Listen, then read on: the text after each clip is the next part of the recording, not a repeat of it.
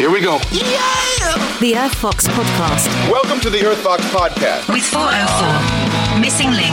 Yeah, he's a great man, by the way. Please don't forget to like, share, and subscribe on Apple Podcasts, Spotify, or wherever you get your favorite podcasts. And visit us at Vox404.com. Enjoy the show. Now, in the media circles that I travel in, when you talk about not even Democrat cities or blue cities, but just the big cities in general, there's a foreboding sense of danger. And I wonder, like, we hear a little bit in the States about immigration, like in France and other parts of Europe. And it generally is about immigrants from war-torn countries, Syrian refugees, and it's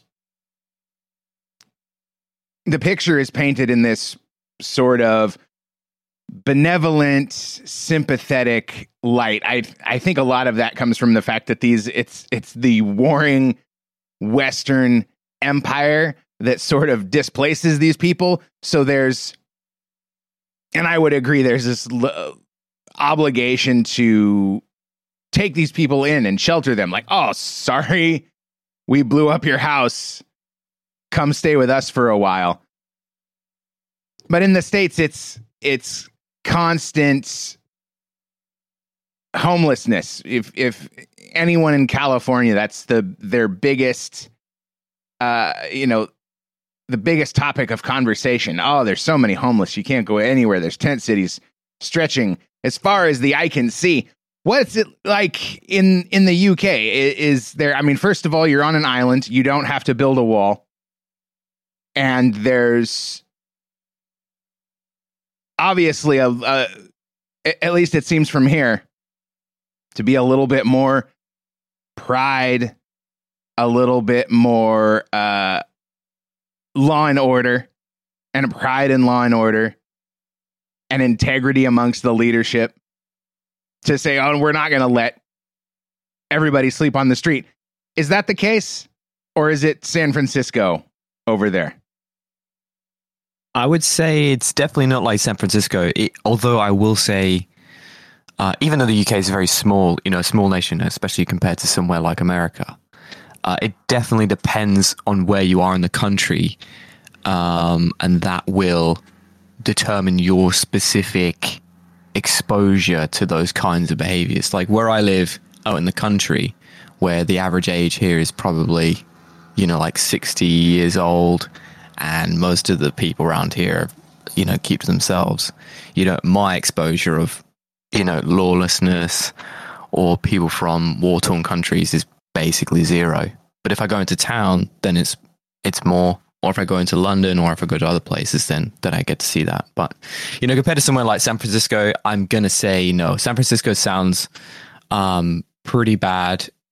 There are places in London which are bad for other reasons, organized crime and stuff, but we don't have the scale of the drug problem that North America has, like Canada, where we went into last episode, or places like Portland or San Francisco or anything like that. We don't have anything of that scale here. I hope that answers your question. Well, this story came out last week about the Westfield Mall.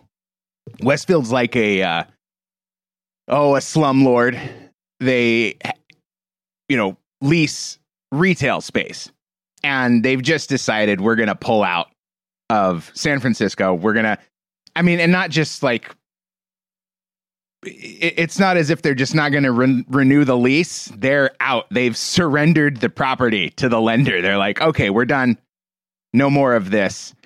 And the mainstream media paints it in this light of, oh, well, COVID and sort of a persistent disinterest in like brick and mortar retail locations. Okay, that makes sense. And then there's interviews and talk about, oh, well, we didn't we didn't experience this before COVID. This is because of COVID lockdowns. Then a journalist comes out and says, oh, when I was going to be on location reporting the story about this mall closing, and I was advised to stay away because of how dangerous the area had become. And when I think about this excuse of the COVID lockdowns, I think actually it may indeed be related to COVID, but I think more appropriately, it would be the COVID policies allowed the elections to run in such a way that we magically wound up with a lot more radical Democrat leadership with soft on crime policies that has allowed people to freely live in the streets and freely commit crimes. And even, I think we spoke about this a little bit last week.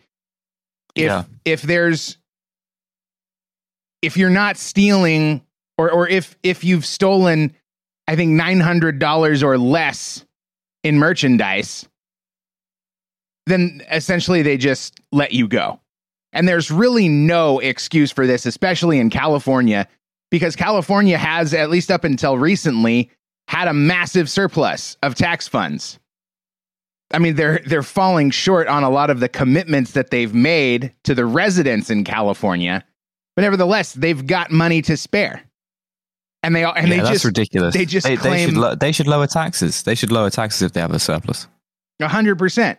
Are people allowed to just sleep in the street?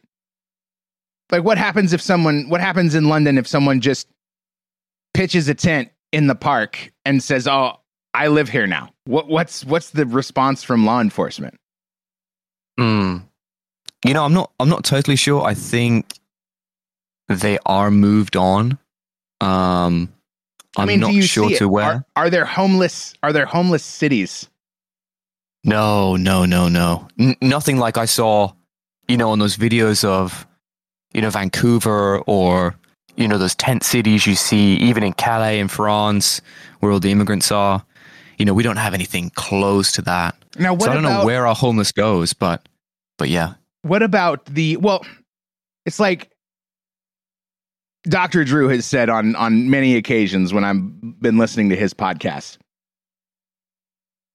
the homeless people are not the people that you would expect to see, because we have a lot of immigration, right? A lot of people from Latin America and Mexico.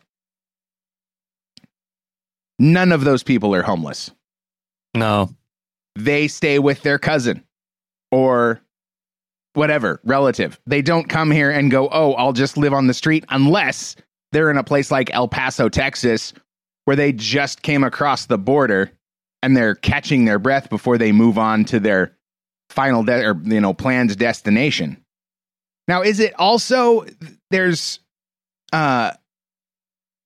also rumors, you know, whatever, murmurings, conspiracies that there are these portions of, I don't know about London, but I know I've heard in France that these immigrants, these Muslim immigrants, have basically sectioned off portions of the city and said, it's Sharia law here now. And there's basically warnings from local governments saying, basically, if you're white, don't come into these areas. Is that just sensational journalism, or do you hear things like that?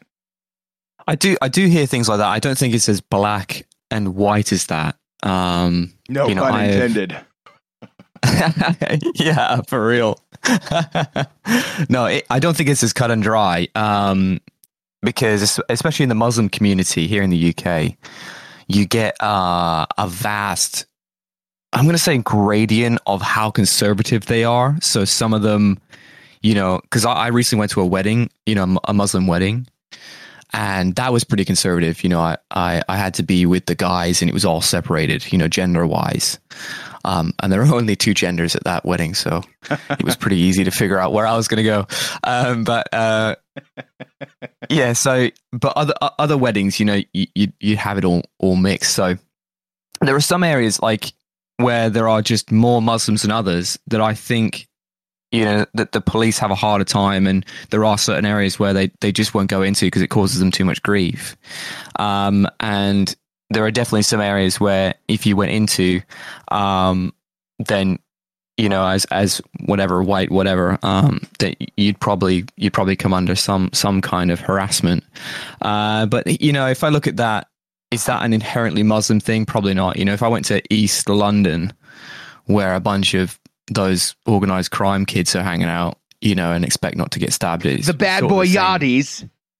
The bad boy yardies. That's it. Yeah. So I think it's sort of one of those things where I think if you have a congregation of the same amount of culture in one area, then the likelihood that those people will be intolerant to you goes up.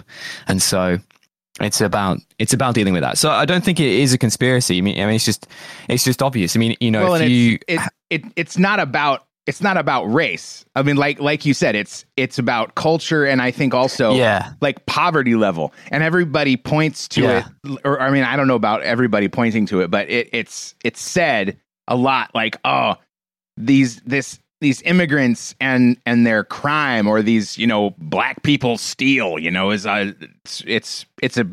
joke at this point, because I think we're all realizing that it's not about what color you are. It's about your culture, but more importantly, your poverty level. People that have, absolutely, you know, fat stacks in their pockets aren't looking to steal unless they have, you know, mental health issues like Winona Ryder. But nothing like shopping centers closing down because they're being robbed relentlessly, and the companies are concerned about keeping their employees safe. Like, that's probably the grossest part of this.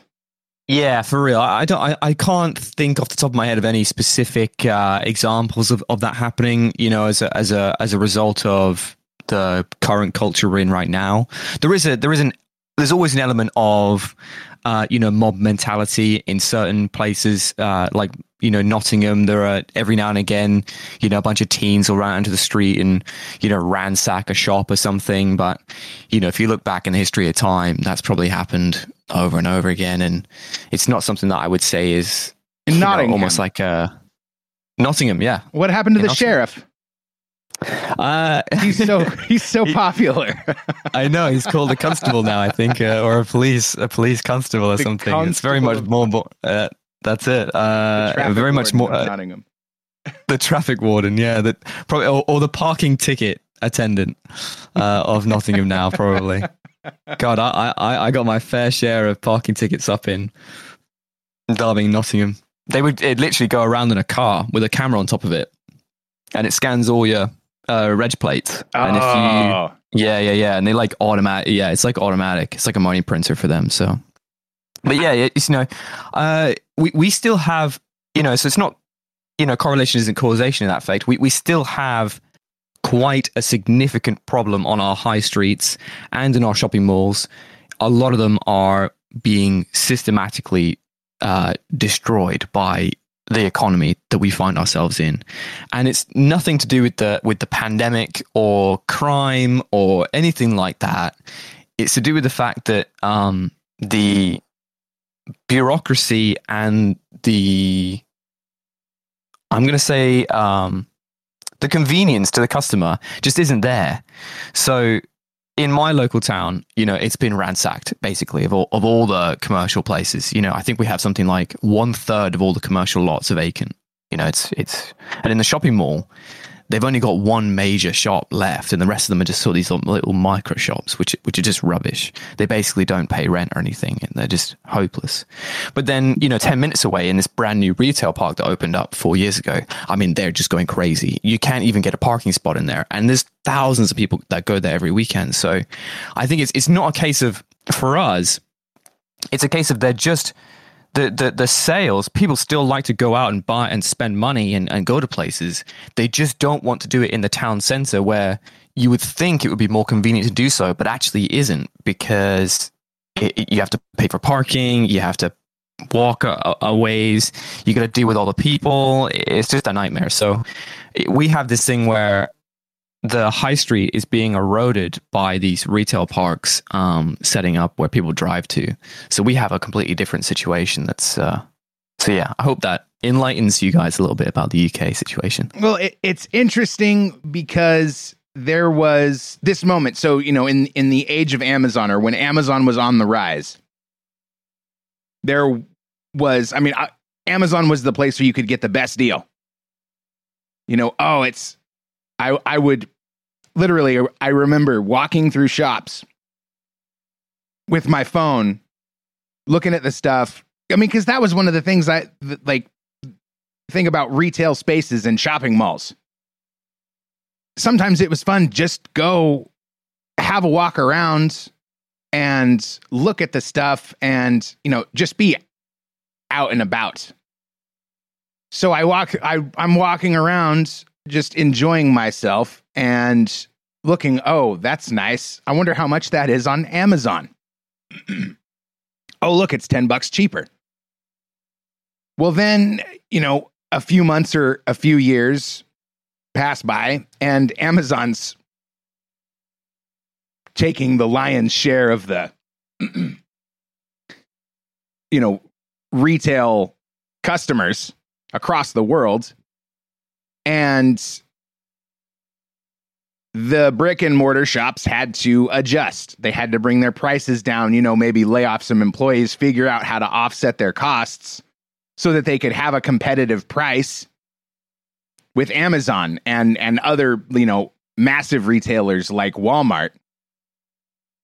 And I feel like everything had just started to even out. I could go into a sporting goods store and see, wow, their price on this product is actually below what I would pay to get it on Amazon. Then the COVID pandemic hit and wiped out a lot of that mid-level business. And now shopping malls, even before the pandemic, there were shopping malls that were closing down. But it seemed like the pandemic hit and everything really started to crash in terms of small business. I think that was our experience as well. Like, we had a company called Intu, and they would basically own loads of shopping malls across the UK. And what they would do is they would buy up a shopping mall and then use the rent money to buy the next one.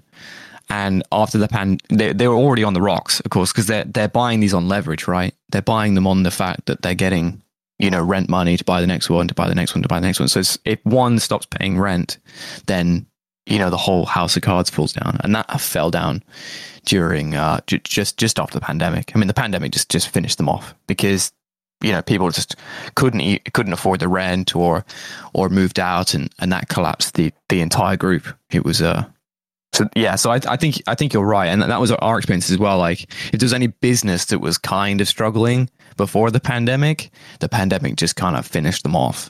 And whether that was due to the virus itself and people being off work, or whether that was due to the lockdowns that they put out and no one was able to come and buy product, either way, I think that was like the bullet that kind of finished them off there. Well, and businesses come and go all the time. There was a restaurant, or I should say there's a restaurant space in my neighborhood that it seems like every year it's a new business in there because just, restaurants are risky endeavors. And I think when the 15 days to slow the spread first rolled out, this place lasted about 3 days. But the reason this story in you know, the New York Post about this mall closing down is because it was in a retail heavy area in San Francisco. My neighborhood is not San Francisco. My neighborhood isn't even very populous.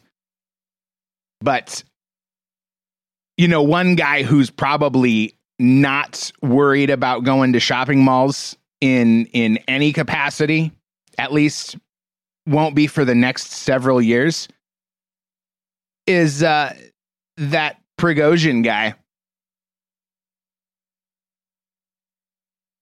Because he's going to have to keep his head down for a while. Do you agree? I think so, although I don't know if he is doing that. How do you like that segue? Yeah, check it out. That was some surgical segue right there. It's almost If Prigozhin, you would have missed it. If I didn't call it out, you would have just totally missed. Yes, Yevgeny Prigozhin. Yeah. Owner of the private army of prison recruits and other mercenaries who have fought some of the deadliest battles in Russia's invasion of Ukraine, according to the Times of India.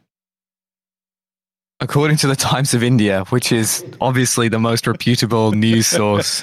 It's the best of all the Timeses. I don't know. I'm going to add that to my list, I think. So, I mean, I'll just break this down really, really quickly for you. Sure. I was following the story day by day, as I always follow the Ukraine story very, very close over in Europe for you guys. So I woke up and I saw this news story and I was like, wait, what? The Wagner Group. I mean, this is the group that does all of Putin's dirty work around the world, you know.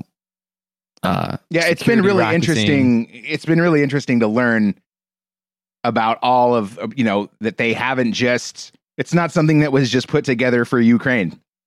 They were doing a lot of work in Syria and also in Africa. Yeah. Yeah. So they're like, they're more like a mafia for hire, but make no mistake. The Wagner Group is an extremely elite force, that, you know, expanded under taking prisoners. But before they took on the prisoners, that they are a group of extremely well-equipped and extremely battle-hardened and extremely, I'm going to use extremely again, but very, very good soldiers from many walks of life, you know, as a private military company. So they are a force to be reckoned with, and that's why they spearheaded a lot of the attacks into Ukraine, and that's why they had a lot of success in Ukraine, because they're not just your run-of-the-mill people. They actually are halfway decent, even though they used, you know, prisoners as a sort of...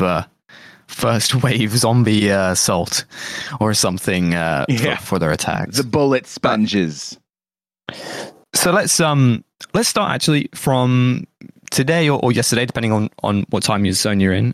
Something that was really interesting I found was Putin's speech after everything has happened. It's good to touch on this first, because he mentions that the Wagner private military company was fully funded by the Russian military and the Russian MOD to the tune of probably just under 1 trillion rubles.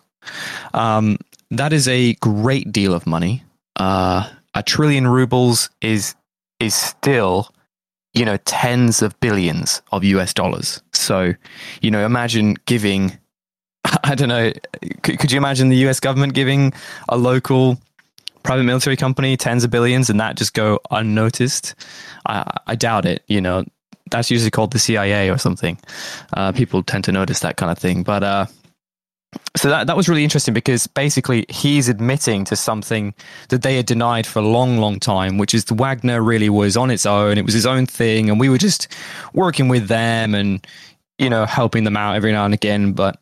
And that's it's significant, because that means that anything that Wagner did essentially is directly tied to the Russian estate, the Russian state itself, which means that anything that they've done in terms of war crimes and stuff really is down to Russia, because Wagner wouldn't exist without Russia, because they were 100%, in Putin's own words, 100% funded by the Ministry of Defense in Russia and the Russian state. And for the ugly Americans listening, 1 trillion rubles is about 11 billion US dollars. Yeah, a great deal of money. One ruble is about a tenth of a cent. So sad. Come on, Russia. I know. Why? You got to get those rubles up. You got to pump those numbers up. They're rookie numbers. Yeah. Make your money worth more. That's it, man. What are you guys doing over there with that monopoly money? So how did Prigozhin... Okay, so I'm just working this out. Like my first instinct, especially when everyone... Well, first it was what? Oh, it's a mutiny. Prigozhin is turned around and he's marching on Russia. Yeah. So did he get a better deal from the CIA? Okay, so this is nothing to do with the US. As much as the US loves this, and Ukraine loves this, this is self-survival for Prigozhin and Wagner Group. So there are a few things that are going to happen very shortly that led to this thing happening, last weekend. So there was one thing that was going to happen, which was really key, which was Wagner was going to be officially absorbed into the Russian military. And that was already planned for. That was already planned. That was already planned. And Prigozhin did not like this because it's his thing and he's allowed to do whatever he wants with it. And if he gets absorbed into the Russian military, he's over the direct purview of the military and he's not really needed. What do you need Prigozhin for anymore? Well, yeah, who wouldn't want to have their own badass private army? That's it. If his claim to fame is his private army and he's no longer running a private army, then what is the point of him? That's the thing. So he felt like that, first of all, was a threat to him. So that's one thing. That's one thing to note here, as well as he alleges. Now, there's not really any major proof of this because it's so hard to verify that Sergei Shoigu made an attack. The Minister of Defense in Russia. That's it. He personally ordered an attack against the Wagner troops that killed, about, like, let's say 250 troops or something like that in one go in a missile strike. And apparently that was the thing that really threw him over the edge. First of all, you're gonna absorb me, and now you're just gonna blow us up to get us off your back, because Wagner was causing problems for Putin and the leadership. He has his own Telegram channel, and basically all of the far right in Russia religiously watches Prigozhin because he's the only guy that openly talks about accelerating the war process, getting more conscription, getting more equipment, adding more fuel to the fire. And so it poses a real problem because Putin needs people on the right, okay, so that he has someone, so he has a good base of people to accelerate the war, okay? But he needs that person to be controllable. Otherwise, you end up in a situation where they decide, I don't like the leadership, so I'm going to change it for myself. And what Putin has done is he has outsourced his dirty work to someone. He's not treated them with enough respect, probably, and with enough sort of leadership leeway to do what he needs to do. The guy Prigozhin has decided... Right, I'm in a position where I'm powerful enough, I've got my own army, and the major leadership is pissing me off. So you know what? I'm just going to go fuck it. I'm just going to...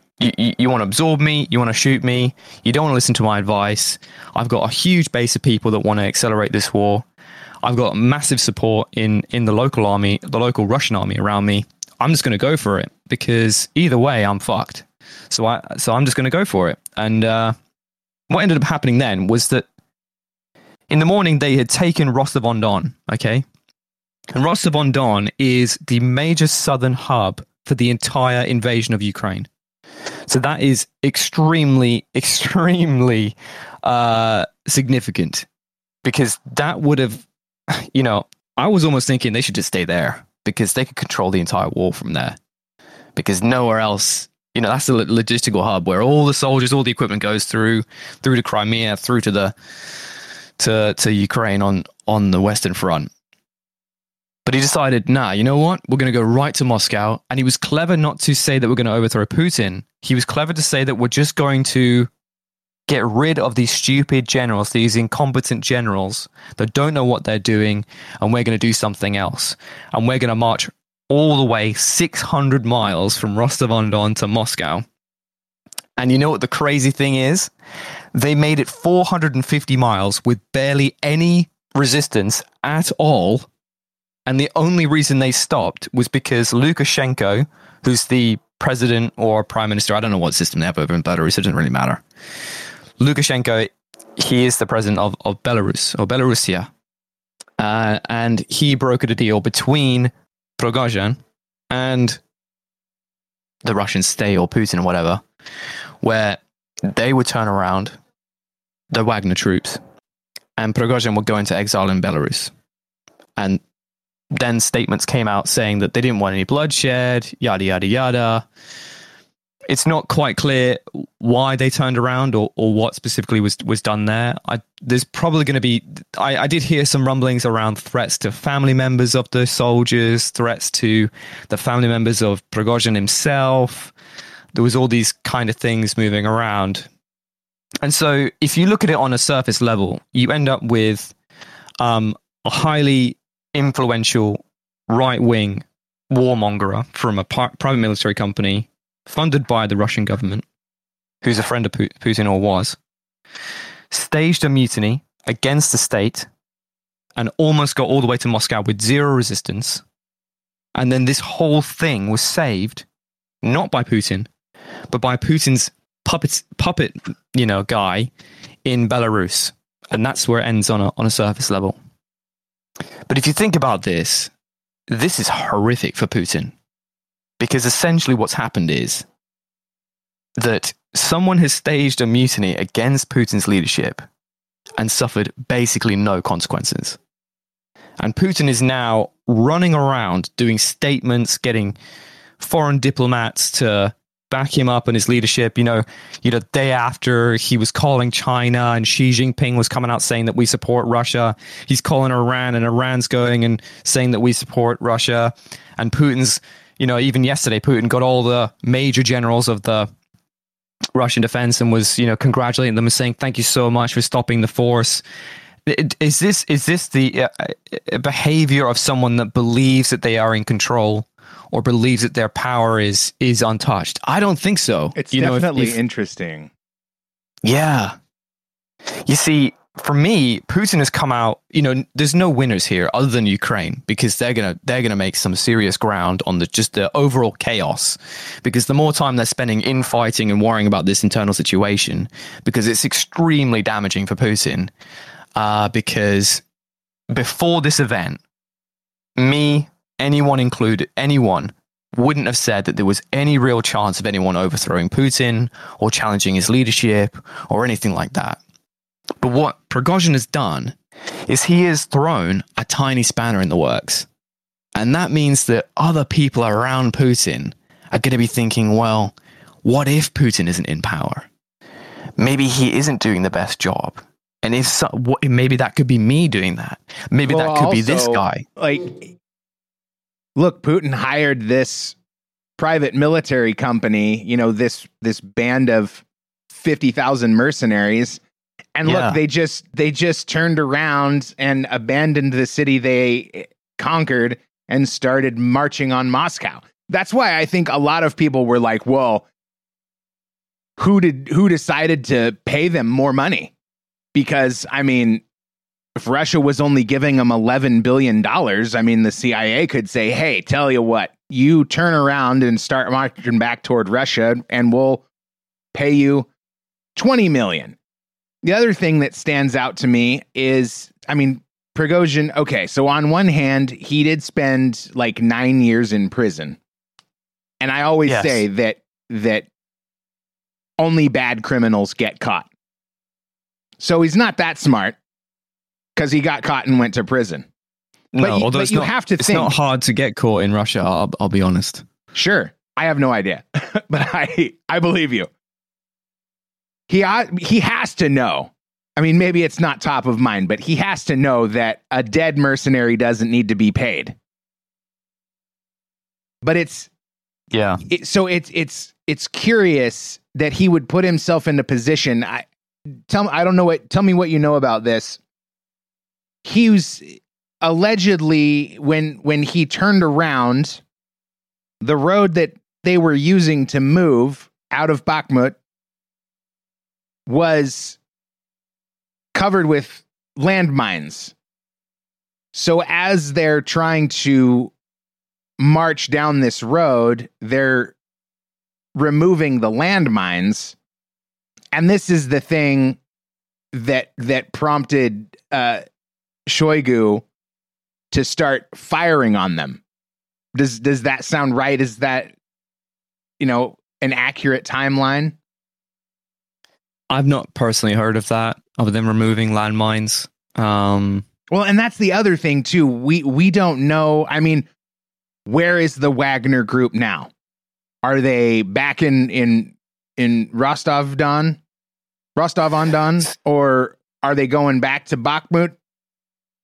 So it depends. So if we have no. A lot of this... The point is we have no idea, but we also don't know. I mean, how many events had transpired before this came into the news, and what could possibly be? I mean,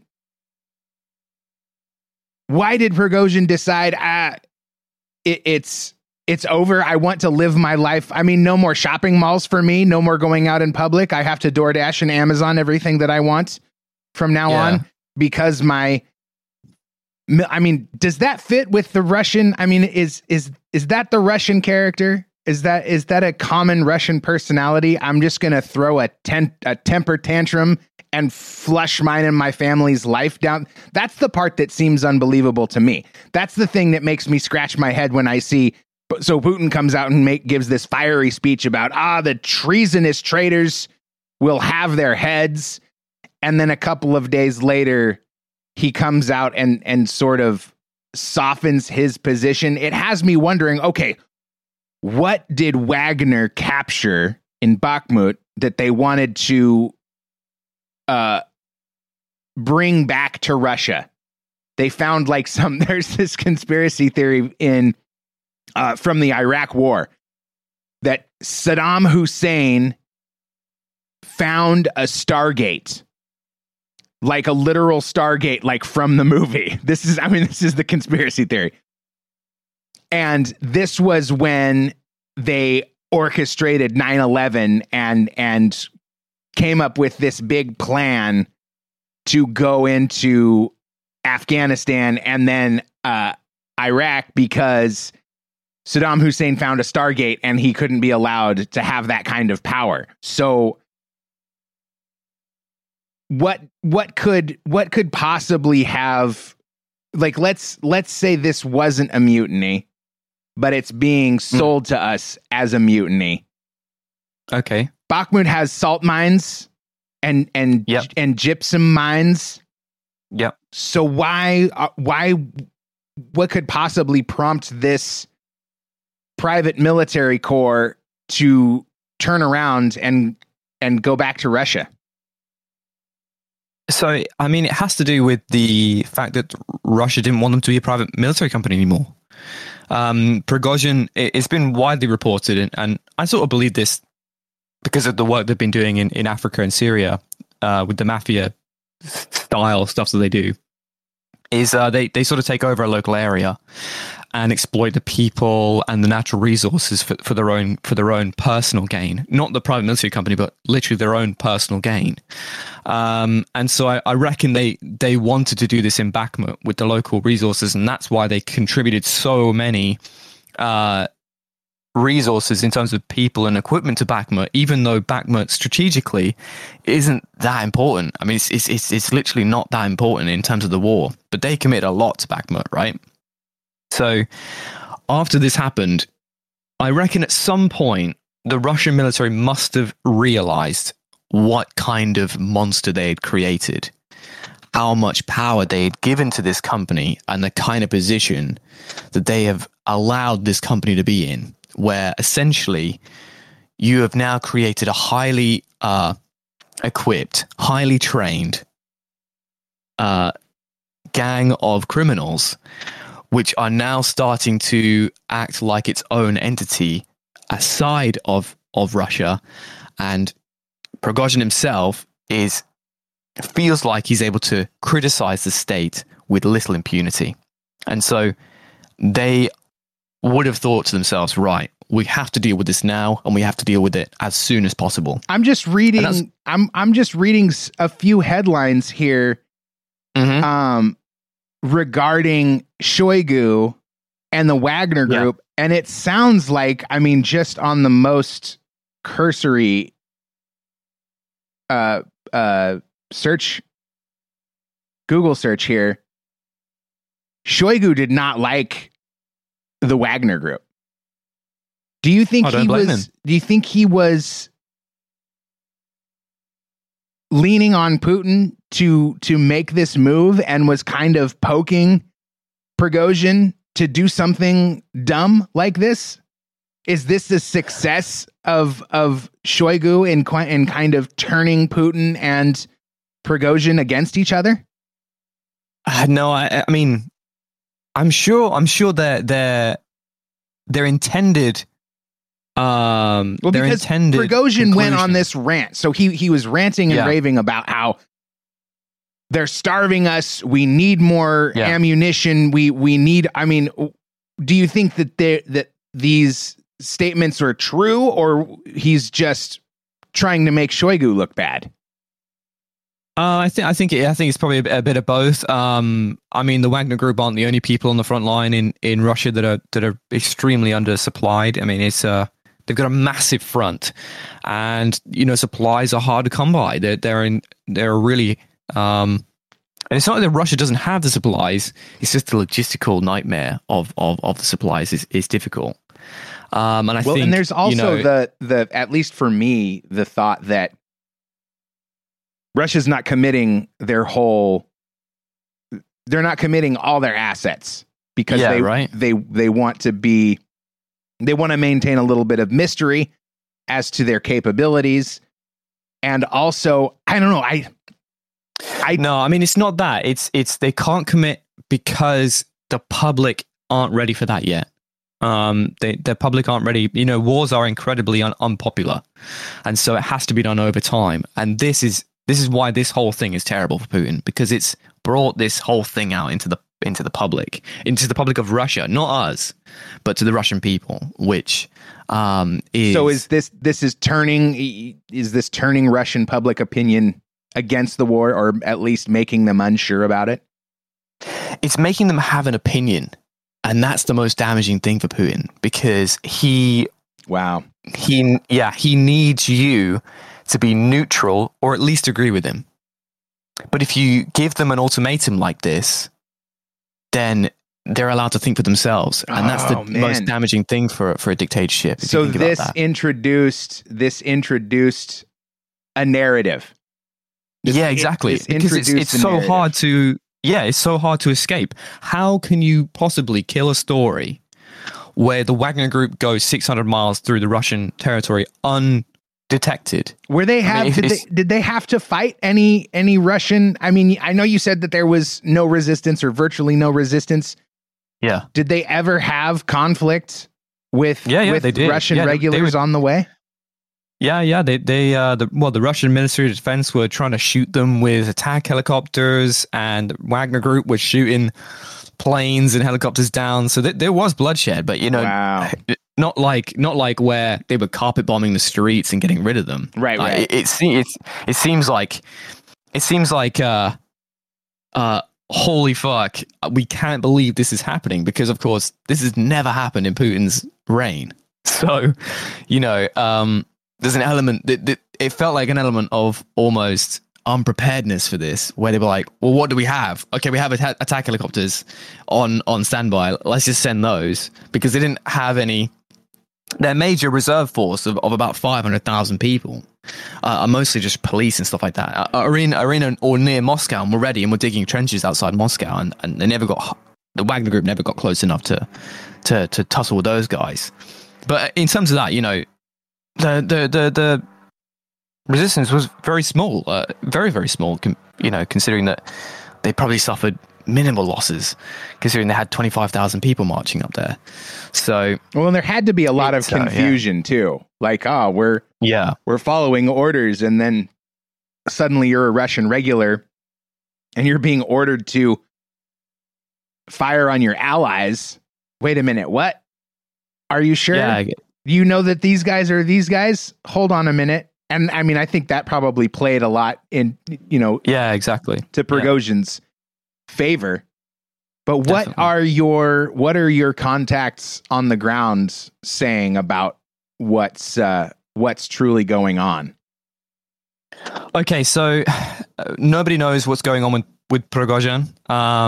He's in Belarus now. It's very unclear to what is going to happen to him in the future. I spoke to some Ukrainian people yesterday, and want their opinion, and they're not like they're people that follow this, but they're not, should we say, actively engaged in this whole thing and looking at sources and stuff like that. And I thought it was really interesting what they said, even though I don't personally agree with what they said. I thought it was very interesting with what they said. They essentially think this is all staged, and that Putin isn't worried about this, and that almost like the Wagner Group was a paid actor, and there's going to be some money given to Prigozhin. So yes, I love it, because that is, if they were going to be absorbed into the Russian regulars, they got to go back anyway. Well, I guess they don't have to, but it makes sense that they would. I guess so, before this happened. So, now they have given a choice to the Wagner Group people to either be decommissioned, and sent away, or to become part of the Russian military. They've still got that option. But from what I'm seeing on Telegram and other channels, the soldiers that are in the Wagner Group absolutely hate Prigozhin now. They call him a rat because he gave up. And they were willing to die. They were willing to go all the way to Moscow and die, and take over. Because you got to remember, like, these are people that only think about themselves. I want to, they're mercenaries or prisoners. So they were willing. They don't give a shit about fucking Putin. Yeah, they don't have a lot of skills. No, they don't care, right? They don't care. They're willing to go all the way, and now that's been completely, eradicated for them.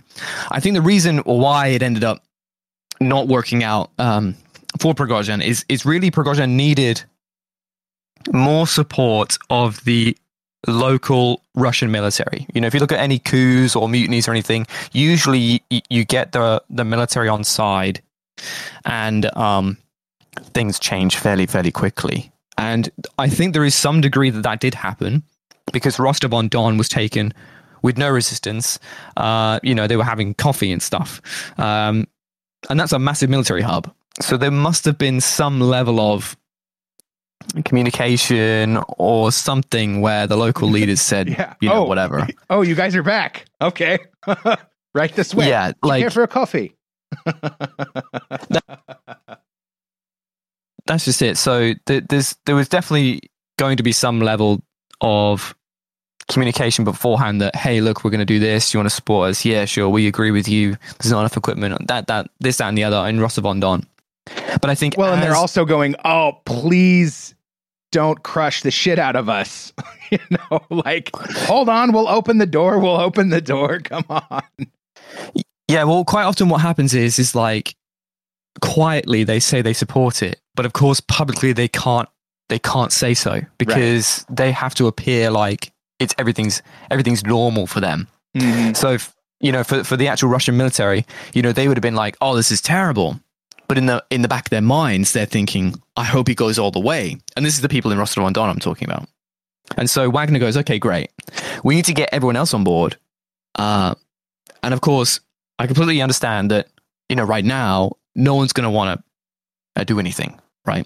Because no one's seen that anyone's willing to, step up. And that's fine. We, as the Wagner Group, are willing to do almost like the world's greatest public protest and drive our troops all the way to Moscow And on the way, I think he was hoping that this action alone would garner enough support to at least oust, you know, the current military leadership. And that didn't happen for him. And because that didn't happen for him, and, you know, it makes sense because they got like 80% of the way there and then the deal happened. So I think he probably waited and talked to a few people, and that it just didn't happen for him. Well, tell me what you think about this theory. Yeah, sure.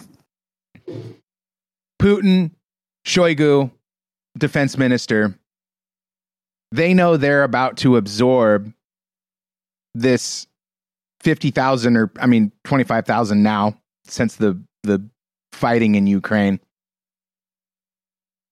They're about to absorb this fighting force that at the time pledged its allegiance to Prigozhin. Well, they don't want to, at least common sense tells me, they don't want to absorb this fighting force that holds allegiance to Prigozhin when they're not absorbing Prigozhin. Or maybe they were, or maybe the option was there. So by sort of fooling everyone into thinking that this was a mutiny on Prigozhin's part, now we have the leader of these mercenaries ruin his credibility with his soldiers by turning them around, putting them in harm's way, making them march on, you know, their presumably their countrymen. And he, for all intents and purposes, exiles himself, ruins his credibility with the mercenaries. But also,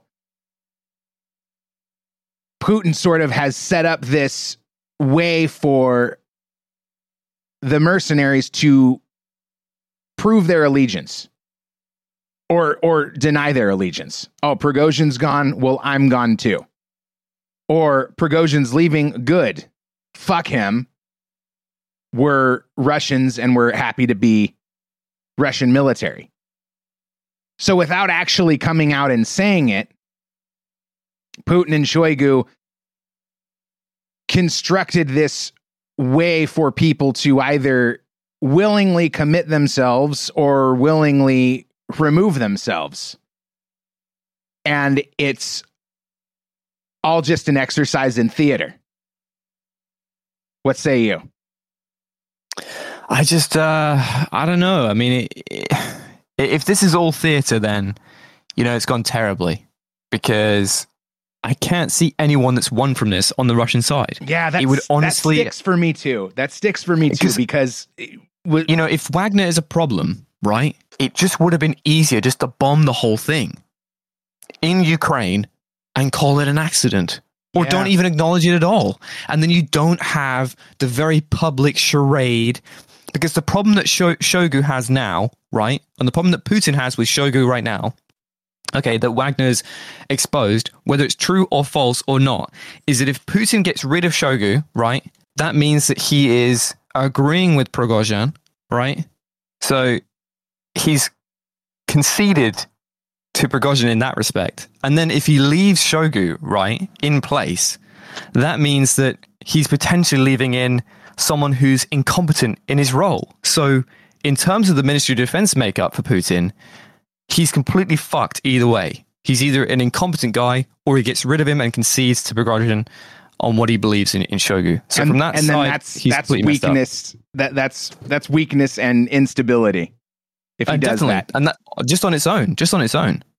Then you've got Lukashenko, who I think is possibly the most damaging part of this, because you've got Putin looks like a completely disorganized idiot. Yeah. Right. You've got Wagner, that's the, you know, warmongering crazy man running through the country, you know, just doing some crazy shit. Right. And you've got Lukashenko, the savior, the hero in this story, jumping on a plane from Turkey, flying over and brokering this deal to stop the civil war in Russia. So you've got to think, you know, out of all this, Lukashenko, the leader of fucking Belarus of all places, has come out smelling of roses, looking like some kind of, messiah in all this. Yeah. Which is just ridiculous. So I think there's it's a very strange situation where, you know, Putin's doing daily addresses to various people, the public, the soldiers, saying thank you, saying, oh, thank you so much for not like giving in to Prigozhin and killing me. You know, would Gaddafi do that? Fuck no. You know, or Assad do that? No. I mean, this is someone that's highly insecure at this point, and people are writing this off as a failure. You know, and the mutiny was a failure, but this is, I believe, or was like, it? I don't know. Well, a failure surely for Prigozhin, but I mean, there was no mutiny. But I don't know if I agree that a mutiny was the goal, because how does, you know, like you're saying, what would Gaddafi do? What would Assad do? If it was Joe Biden, Prigozhin would probably be dead, and the Western media would be saying, "Oh no, he's in jail." He'd be dead. But the problem is he can't kill Prigozhin, because he's so fucking popular with the far right, which is what Putin needs. Oh man, so cunning. It's so fucked for Putin, because Putin has to appear like he's, you know, oh, I've got this crazy guy over the right. You know, I take your opinion, okay? You know, there is that option to make the war go further, but you know, I got these people over here that are like, you know, we should just keep doing what we're doing. And we should tell the public that, you know, the war's going okay. We might need to do more in the future. So he's trying to balance between these two so he can navigate the situation where he's slowly increasing the war effort or decreasing it, depending on what he wants to do, and making sure the public are informed in a way that makes sure that their opinion is what he thinks. And now it's in a position where, you know, he can't kill Prigozhin because he's so fucking popular, you know. He's so bloody popular with the far right that he can't kill him. And if he doesn't kill him, he looks weak.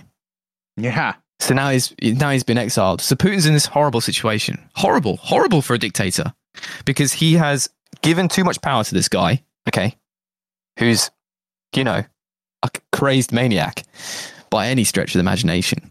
Well, he's a convict. You know, He was in prison for 9 years. He's a convict.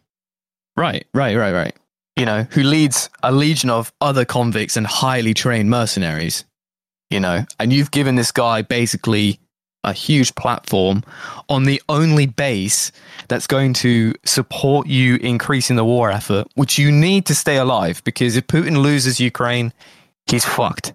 So he has outsourced, and this is the problem with Putin during the pandemic and after the pandemic, because he became much more insular and more isolated. Right. And he started outsourcing this stuff to other people so he didn't get his hands dirty. And when you do that, you know, you need to make sure that they only have a small job, you know, so everyone only does their one little thing. But of course, Prigozhin, he has a bunch of stuff to do, and he's had this platform and this other stuff. So it's really fucked up for Putin, really fucked up. And so while this, you know, immediate mutiny was, because I mean, it was a mutiny, you know, that they're going against their own orders from the military. And so what happened to Bakhmut? What's going on now? Like, did they just abandon it? Is it back in Ukrainian control now?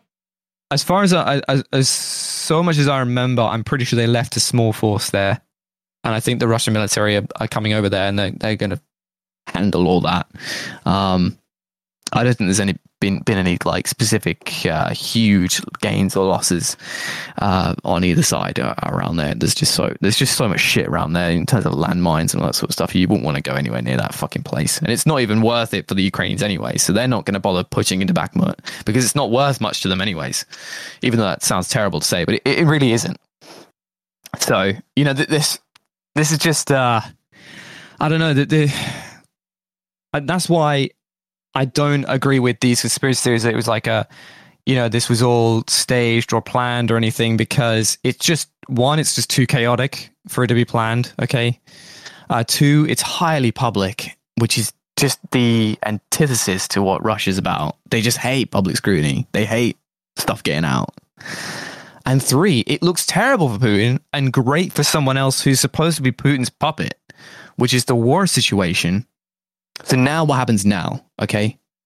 So like Chernobyl was the beginning of the end of the Soviet Union, me personally, I think this is the beginning of the end for Putin. This is the... And there's been nothing else that's really, you know, allowed someone to say that, because Putin just seems so strong, you know, so ubiquitous within Russia and Russian society. But this is the seed that gets sowed in the minds of not necessarily the Russian people, because they don't really matter, right? Unless their rights on a grand scale are being infringed. But to some extent, that's not really true. But it's going to sow the seed in the minds of the elites, the oligarchs, the defense ministry. They must have thought at least 1%. And if it's true that they've at least thought of it 1%, what would happen if Putin wasn't there? Then you know that shit's going to fucking spread, or at least stay around, you know. And if something else happens, it just needs something else to happen. And then that's the next thing. And it slowly builds up over time. So it's the small crack that then gets wider and wider over time. And you're seeing Putin now in almost a state of desperation as he tries to band-aid this situation over. And, you know, he's giving all of his generals a pay bump because they defended from the mutiny or something like that, which they didn't fucking do. But he's basically giving them a fucking pay bump to basically say, don't go against me. But, you know, how much is that really worth when... You know, I personally believe, like, if you look at someone like Lukashenko, I mean, he's a guy that potentially could run Russia in 10 years' time, because he's a pretty much similar guy to Putin, but looks like a hero. He had a staging thing. He looks quite neutral over the war. So if they lose the war, right, you know, Belarus is kind of like neutral in all this, so it doesn't really matter. So it's I think this is the beginning of the end for Putin. Some people are saying, well, you know, this doesn't matter to Putin. They're wrong. And some people are saying that, oh, this is it. Putin's finished in the next 2 years. And to some degree, no, I don't think so. There's nothing that's going to say that he's going to, like, leave office anytime soon. But I certainly think that on a long line of things that may happen in the future, people will point to this moment and go, this is what started the end of Putin, similar to how the Chernobyl accident in 1987 finished off, or began to finish off, the Soviet Union. Yeah, I think I need more information. I need to see what's going to happen to Prigozhin. I need to see how Putin is going to recover from this, if he recovers from it, because I agree, it does seem to be very devastating for him and his leadership. But he had to know the risks. Like, it still doesn't sit right with me.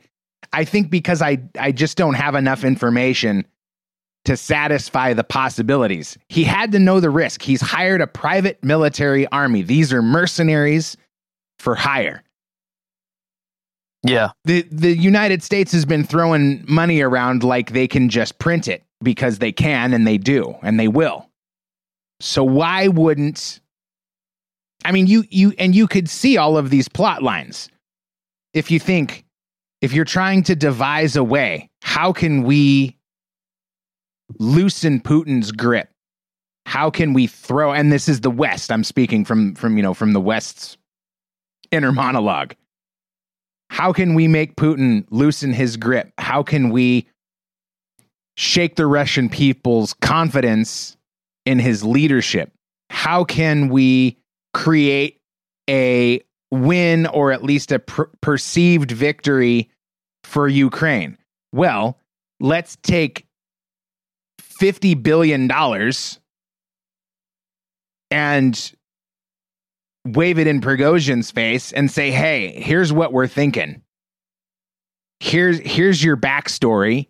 Okay, you're mad because you don't have ammo, or you're mad because, you know, Shoigu's army is killing your mercenaries. You're going to turn around and march to Russia, and then we will whisk you off to, you know, you and anyone else will help disappear. it's an incredibly devastating situation for Russia. And that's why I think the West is involved, because I can't. What's missing for me is the real, and I mean, I just say real because it would have to be real for this conspiracy to exist. Prigozhin's real reason for doing this. Because he can't be that dumb, right? He can't be so dumb to think this is my last hurrah. This is me sailing off into the sunset and destroying my legacy, because this is the kind of thing that stands out for me. And maybe this is just my connection to American politics. So we want to have a legacy. We want to have a dynasty. Oh, my, and it goes back beyond, like bringing it back to Game of Thrones. They all wanted to have their son that was going to carry on their legacy. And it seems to me, Prigozhin, this guy who at least had the respect of his band of mercenaries, is just going to piss it all away for nothing, because that's where I feel like we are in this conversation, is Prigozhin just pissed it all away for nothing. And that's what I'm having a hard time believing. I mean, I think he must have felt like he had to do something because they were going to absorb all of Wagner Group anyways. So either way, he had nothing. He had no legacy. There would be no Wagner. From next month, there'd be no Wagner. And next month, there will be no Wagner. So my personal opinion is he felt like, well, either way, I'm fucked. Because if Wagner goes quietly, and all the statements that I've made against the Russian leadership, they might just kill me quietly, which is always a possibility. But now that he's made this public stink, they can't kill him. And he must have thought, well, I may as well give it a go, because either way, Wagner's dead. So maybe he thought that way. I don't know. The guy ran a catering company, and then he ran a private military company. Which is so I'm not sure, we're trying to think of this in 4D chess, but this guy ran a fucking catering company. So he could be just an idiot that decided, I don't like Shoigu. I know, guys, let's turn around and fucking just drive up to Moscow. And then he realized, oh shit, I'm in deep shit because no one else wants to join me. And please, Lukashenko, can I come live in Belarus so the Russians don't fucking kill me? But what is stopping? I mean, how long does Prigozhin have to stay alive to, and how closely is the far Russian right, or the far right in Russia, going to be monitoring what happens to him in 2 weeks?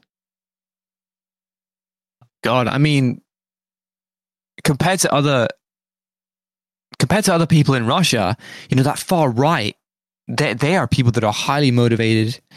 They follow this really quite a great deal, and their opinions are very, very strong. Just like any, imagine like a military family in the US. Their entire life is military. They support the flag no matter what the war, no matter whatever war crime happens, they support the fucking military through and through. These are the kind of people that you're thinking about. But instead of the military, they're thinking like, they're in their headspace that, the Soviet Union or Russia needs to be reunited, and we need to get rid of these Nazis in Ukraine. And so, we need to be in there, and we need to be nuking the UK. We need to be nuking America. We need to be doing everything possible. Russian and Wagner's supremacy. Just a small... Yeah, it's just one small part of this, right? And Wagner is a cog in this. And they're not just going to forget about this guy that they've been following on his Telegram channel for the past year and a half, minimum. They're not going to forget about him. They didn't forget about the other popular people that they follow and go to their speeches and go to their talks and all this sort of thing. Because in general, Russia is a very politically neutral place. But you get, your very, very very radical 15% on the right that are dead set on we should make every man, woman, and child hold an AK-47 and get over to Ukraine and start shooting. So that's, you know, their memory is going to be much stronger than the general public in Russia that probably don't give too much of a shit about the situation anyways. They probably go, wow, okay, this has happened. What do I think about it? Which is terrible for Putin. And they might think one way or the other. But in general, you know, their memory's not going to be as good. They might forget about this in months' time compared to the super radicals that think they, you know, Ukraine is a Nazi state that should be eradicated and Russia should be imperialistic and taking over and we should be getting in there. They're not just going to forget about this guy who's the most outspoken. You know, they're just not going to. They're just not going to. So, at least for a great deal of time, you know, maybe in a year's time, someone else becomes that guy, that spokesperson, and they start following him and forget about Wagner, and they do loads of defamation against Wagner and all this sort of stuff, and eventually that goes. But at least for the short term, you know, that Prigozhin is not going anywhere. And I think Prigozhin, his best case scenario should be that Prigozhin stays publicly active so that he's impossible to get rid of. A little bit like a cockroach, you know. He just needs to keep doing public statements, keeps his Telegram channel alive, because if he's super popular with the right-wing area that wants to accelerate the war process, then he's essentially unkillable, because if they kill him, that super right-wing area will immediately look to the state and go, you know what? The state is the issue, and Putin is the issue. And if we want to win this war in Ukraine, Putin needs to go. And that's, well, for very obvious reasons, that's very dangerous. So what would stop the West from assassinating Prigozhin in Belarus? I don't know, not much. Because it sounds like that. I mean, let's forget the West, or let's forget the idea that the West was involved in convincing Prigozhin to march on Moscow. Yeah, sure. If Prigozhin being assassinated would be damaging to Putin and the war effort. Yeah. I think. Oh, I see. Yeah, I mean, I see where you're going with this. Prigozhin, that's a great idea, needs to be looking over both shoulders, because, I mean, it's. I think you're right that Putin is, his hands are tied when it comes to taking out Prigozhin. But it sounds like that might be the new primary objective for the West, because of how much more trouble it would cause for Putin to have. I mean, even Prigozhin could even just fake his death and go live on an island somewhere with the, you know, all of the people that were in that Titan submersible. Yeah. you caught it. You heard it. I don't know if we should get into it. I had to process that for a second. I was like, wait a second. Oh, I see where we're going with this. I don't know if we should get into it, because we're already over an hour, but we should get into it. I mean, it's just too good not to talk about. So of course we're talking about the Titan submersible from the company OceanGate, that went down to find the Titanic and, you know, imploded less than 2 hours later. It was all mysterious, and we were just getting information as it came out. And then suddenly the story broke that the United States Coast Guard says, oh yeah, we realized that we went back and checked the tapes. It's such bullshit. I can't help it. It's so annoying. We went back and checked the tapes, and we heard a sound. Guys. It was probably that missing submersible that you've been looking for. And then, of course, all the conspiracy theories rolled out. The Biden administration knew what happened to those people, and they kept it quiet because they wanted to use it to cover up the story of all of the bribery and mafioso shit that they've been involved in. But I don't know, man. Stockton Rush, the guy, the owner of the OceanGate company, was being sued. His company was being sued for, like, I think it was almost $1 million. Like this couple that had sued him had already given him like $500,000 for the privilege, or, you know, for a spot on this craft to go down and look at the Titanic. Yeah. And then there was also like a $200,000 deposit or something like that they weren't going to get back.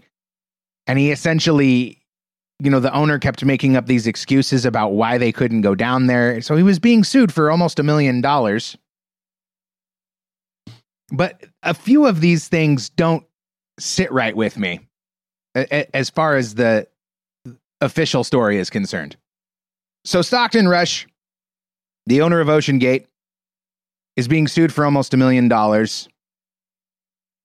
And he's citing these safety issues with this couple. Now, another of the people on the submersible was this guy, Nargeolet, who has been down to the Titanic before, something like 40 times, just a crazy number of times, like as many or more times than James Cameron, who goes down all the time.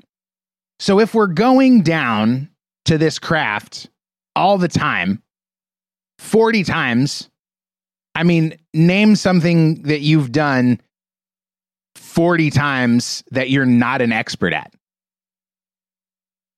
Right? It's a short list or a non-existent list. Cooking rice. I don't think I've cooked rice 40 times. I don't know. Maybe I was on a kick for a while, but how does this guy, this Nargeolet, you know, diving expert, basically like the Jacques Cousteau of his generation, how does he look at this craft and go, yeah, I'll jump on that. That'll go down when it's not safe, when it's going to implode before it even reaches depth. How do they not have drone control to send it down into the depths unmanned to see if it's going to actually implode or if it will actually be able to withstand? And if you were going to fake your own death, and this is speaking just about Stockton Rush, why not put the word out to a few of your friends? Hey, I'm going to fake my own death. You want in on this? Give me $250,000 and we will erase all of your debts. Another one of the guys,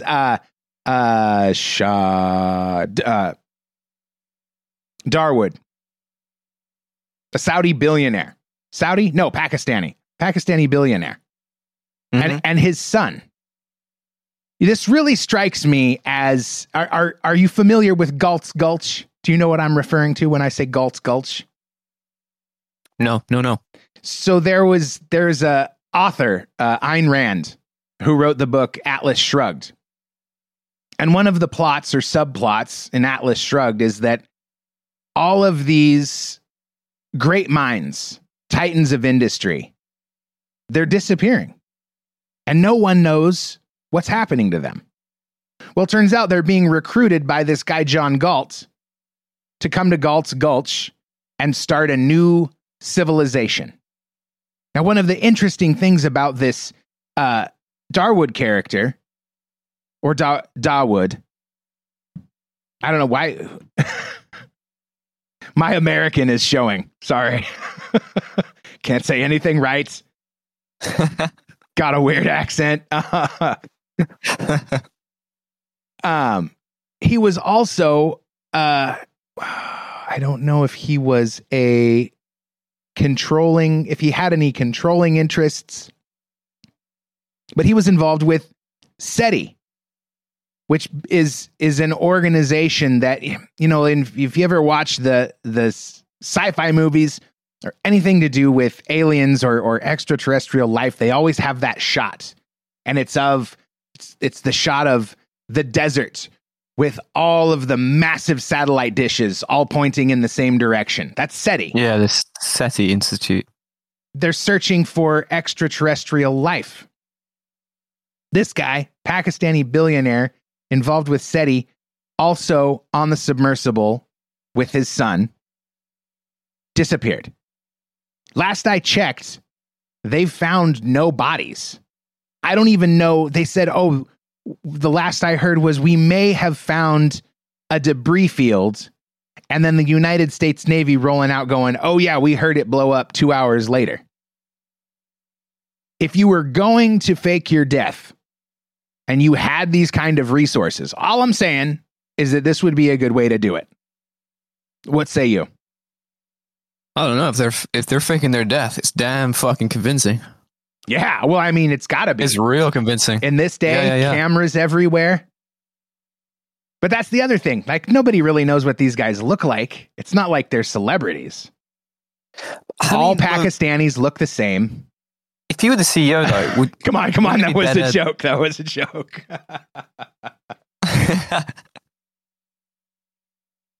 If you're the CEO, though, of this company, don't you think it'd be better to have this as a, you know, suicide on demand service? You know what I mean? Or like faking your own death on demand service, where, you know, that would be more lucrative. CEO. Yeah, you're the CEO and you let people go down. Oh no, there's an accident. You know, where, you know, every 10th run down to the Titanic, you know, they all get lost or something, and that's the one you charge out for. That seems like a much more lucrative way to do that. You know, I feel really bad for the Pakistani guy. Also, you wouldn't be able to run that company for very long. Not the faking your own death company. I'm talking about the diving company.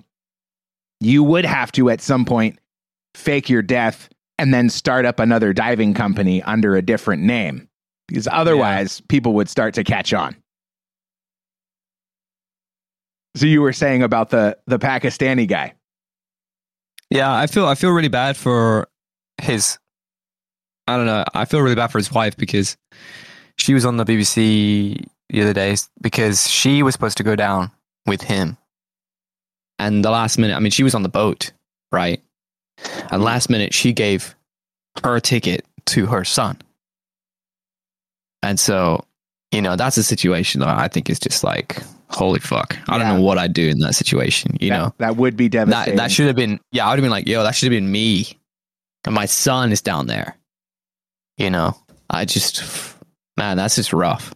That's just unless they were rough. Faking their deaths. Unless. So like half your family's like dead, but half your family isn't. I know that is a sticking point for sure, because why would you agree to not? I mean, and that was the thing. Like, as I was digging in, trying to find things to support my conspiracy theory, I didn't find anything about him. Unless it's, I mean, who knows? Like, the billionaire is dead. His heir apparent is dead. Who cares what happens to the wife? She could easily just slip away to, you know, Galt's Gulch and live happily with her son and her husband. There was a daughter also, though. Right? Or am I getting that wrong? I feel like there was another member of the family. I can't totally remember, but yeah, it's just that, you know, the family's been ripped wide open. You know, it's the more I look at this situation, it's like, oh God, it's one of those things where it feels more like those crypto scam things where people get conned into believing that something is real or is going to happen or is good. You know, like BitConnect, where, you know, old people would give up their savings to this crypto scheme and then they would run away with the money. And this almost seems like that, except instead of them taking a large sum of money and running away with it, They took a large sum of money and they built a submarine from Harbor Freight and then went down in it.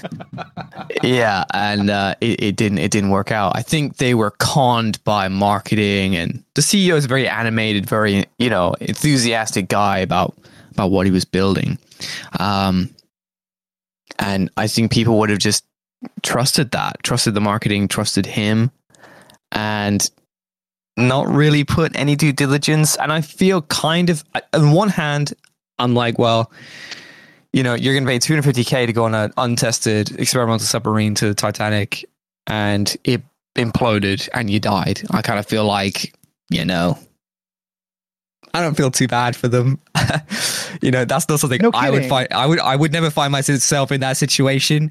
Hey, 404, I do want to go on a submarine that I built in my shed, and it only costs $250K. That's just not a situation I find myself in, you know. And I'm a pretty outgoing guy, you know. I'm pretty outgoing, you know. I do some crazy shit, but that's just not one of them. Yeah, we're gonna go 13,000 feet under the ocean, where there's nothing except the wreck of the Titanic, which is an interesting.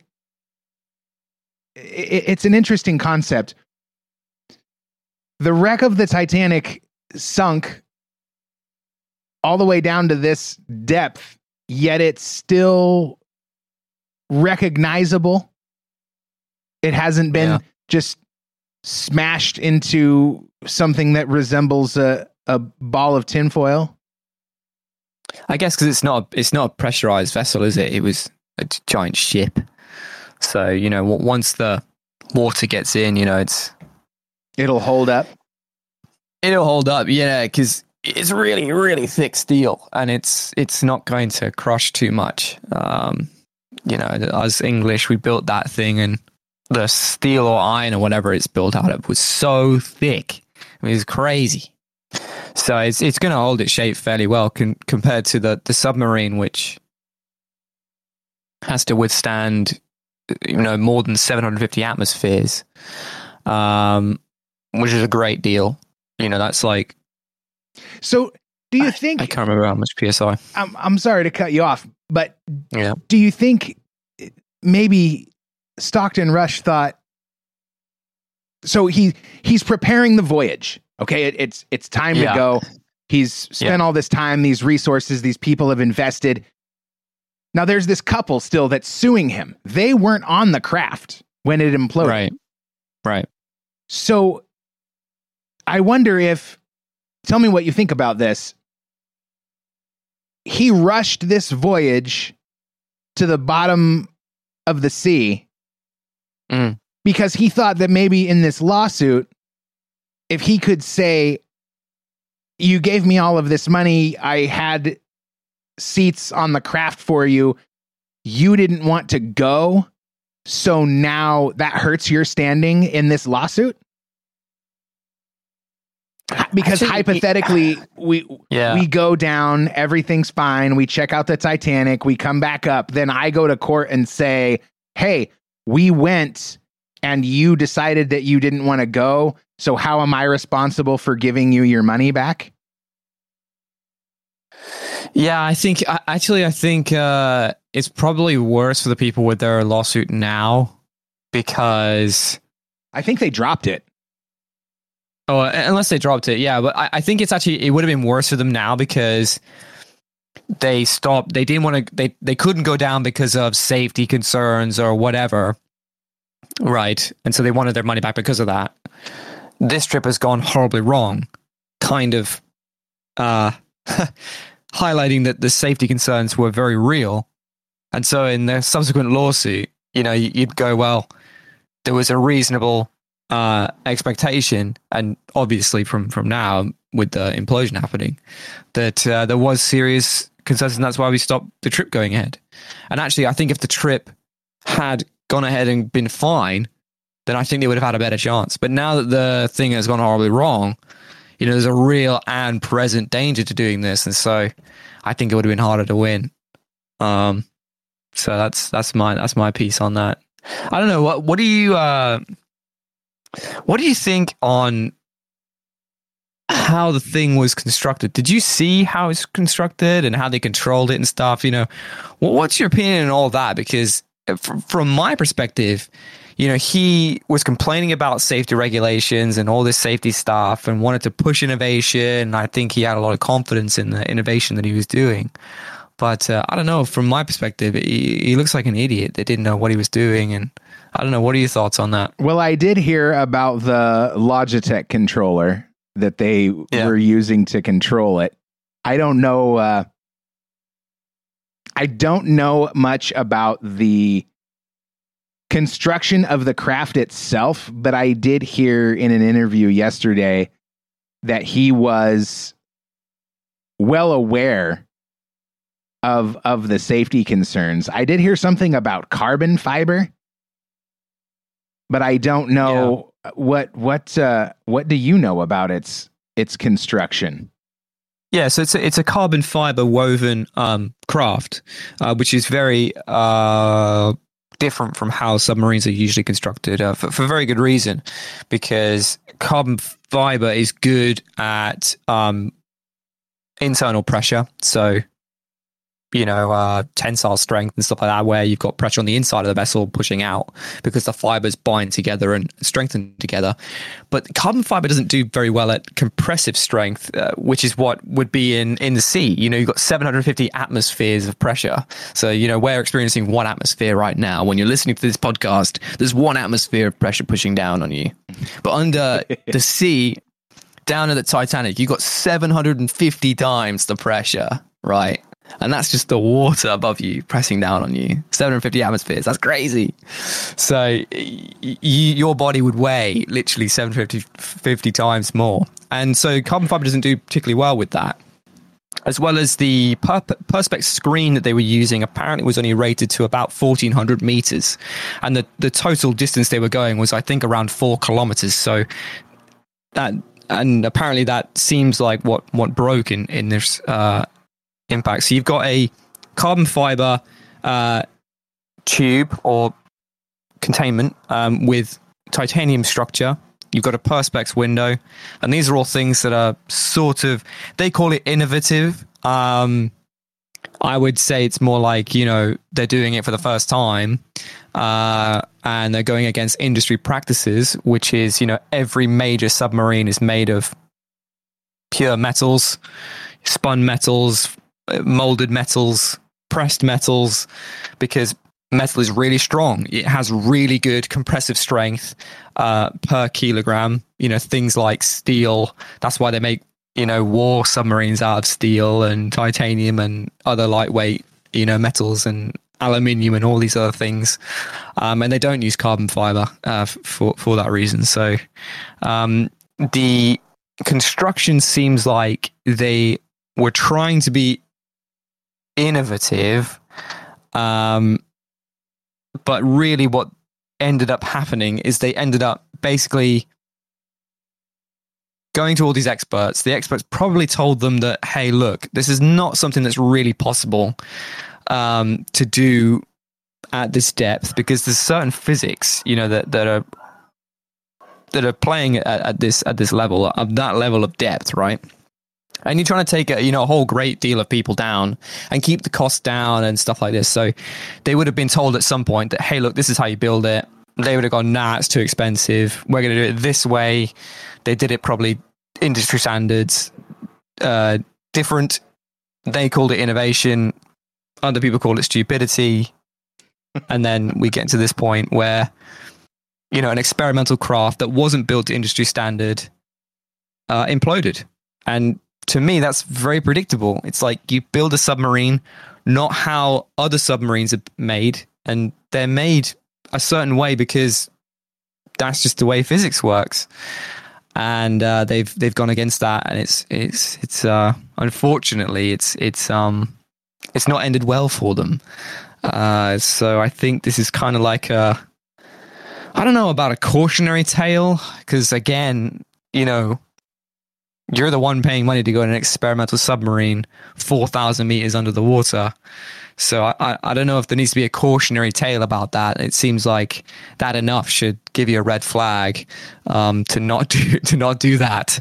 But I don't know. I think there's going to be a lot more scrutiny on other companies that may do it the correct way, which is unfortunate because that means other companies will lose revenue to do things that are probably a lot safer. You know, like you said, James Cameron's been down there more than 30 times. That other guy that went on that other submarine went down, 40 times. So there is obviously a safe and standardized way to do this. And it seems like they try to skirt that, maybe for price, maybe for complexity issues. So yeah, it's just sad, really. It's just such a wild story, really. I don't know. It's very, very, very odd. Very odd. It's one for the history books, for sure. The Titanic claims more lives.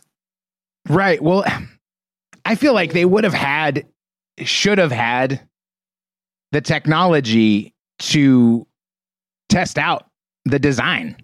But it's like you say, if they're trying to keep their costs down and this CEO, the owner of OceanGate Expeditions, is, hurting for cash. You couldn't really build your craft and then send it down unmanned,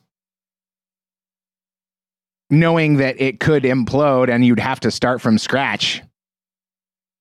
I wouldn't put myself at risk in that way, though. It doesn't seem... No. I just did a quick search. It doesn't seem that any bodies have been found. The summarizer reads, "The remains of the Titan submersible have been found near the wreckage of the Titanic," concluding a week-long international search for survivors.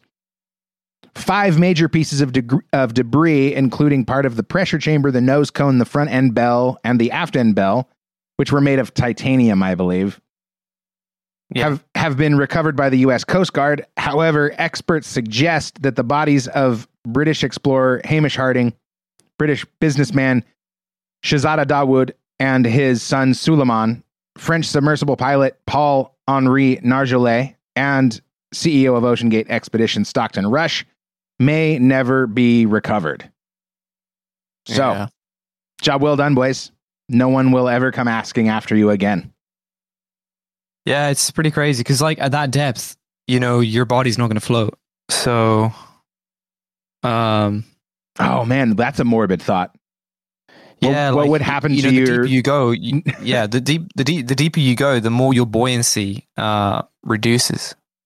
So that's why the wreckage shouldn't float to the top, and why only probably a few bits floated to the top, really. Well, yeah, and there's also something about the density of the salt when you get that low. Even giant squids that we never see. I think it was just recently that they were actually able to confirm the existence of giant squids beyond just rumors, because they found, a body washed up on a beach of a small one or something that had been killed by a sperm whale or something like that. They only go down 3,000 feet. And beyond that, it's nothing. It's nothingness for 10,000 feet until you get to the wreck of the Titanic. Yeah. It's just so harsh. You got I've just converted it for you Americans. 750 atmospheres is 11,000 PSI. So I don't know how much pressure you put in your tire. Maybe 35 PSI, 40 PSI. Maybe that goes in your Ford F-150. Well, yeah. And 11,000 pounds, that's like being crushed by a Ford F-350. Yeah. And that's per square inch. So per square inch of your body is 11,000 pounds. It's like having an F-350 on every inch of your body. Yeah, literally. So, you wonder why, it's so dangerous. It's you've got to build a pressure vessel that's going to withstand that and be big enough to house you, 4 other people, And there's got to have stuff. Yeah, there's got to be bits on the outside that move and steer and lights and yeah, all of these other things. Goodness. We were going to talk about the conspiracy behind the wreck of the Titanic and how it ties into the Federal Reserve, but we'll have to save that for another show, not the next show, because that never happens. Never. Well, 404, final words, mate. Well, thank you very much for joining us again on another episode. Make sure to check out our website, Vox404.com, where I'll be putting up a couple more blogs today to cover off some of the stuff we've talked about today and obviously last episode. If you want to learn more about the Ukraine situation, I highly recommend you go check out, maybe not last episode, but the episode before that, where we talk about the dam burst and the other situations in Ukraine that are ongoing. So until then, see you soon. We will be back.